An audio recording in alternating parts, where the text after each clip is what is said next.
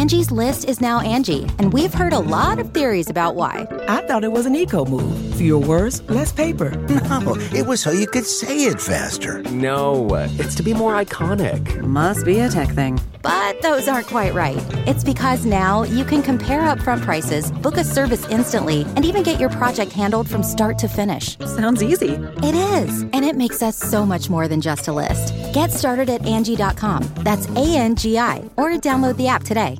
Rach's Spanakopita Frittata. From at home in the kitchen, here's Rachael Ray with Rach on the radio. Okay, 12 eggs because I'm using a 12 inch pan. And now we're going to add 12 ounces of feta cheese that I crumbled. Mix that right into the egg. A half a cup of toasted breadcrumbs, spinach, onion, garlic, little tiny bit of salt, nutmeg, sprinkle of red pepper flake, and a nice squirt of lemon juice. Mix this. Now we're gonna transfer this to the oven. For this recipe and more food tips, go to rachaelrayshow.com.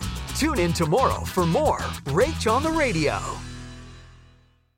Catch every episode of 60 Minutes, America's most watched news magazine show, as a podcast. Hear in depth investigations across politics, news, and entertainment on your schedule. Listen to 60 Minutes ad free on Wondery Plus.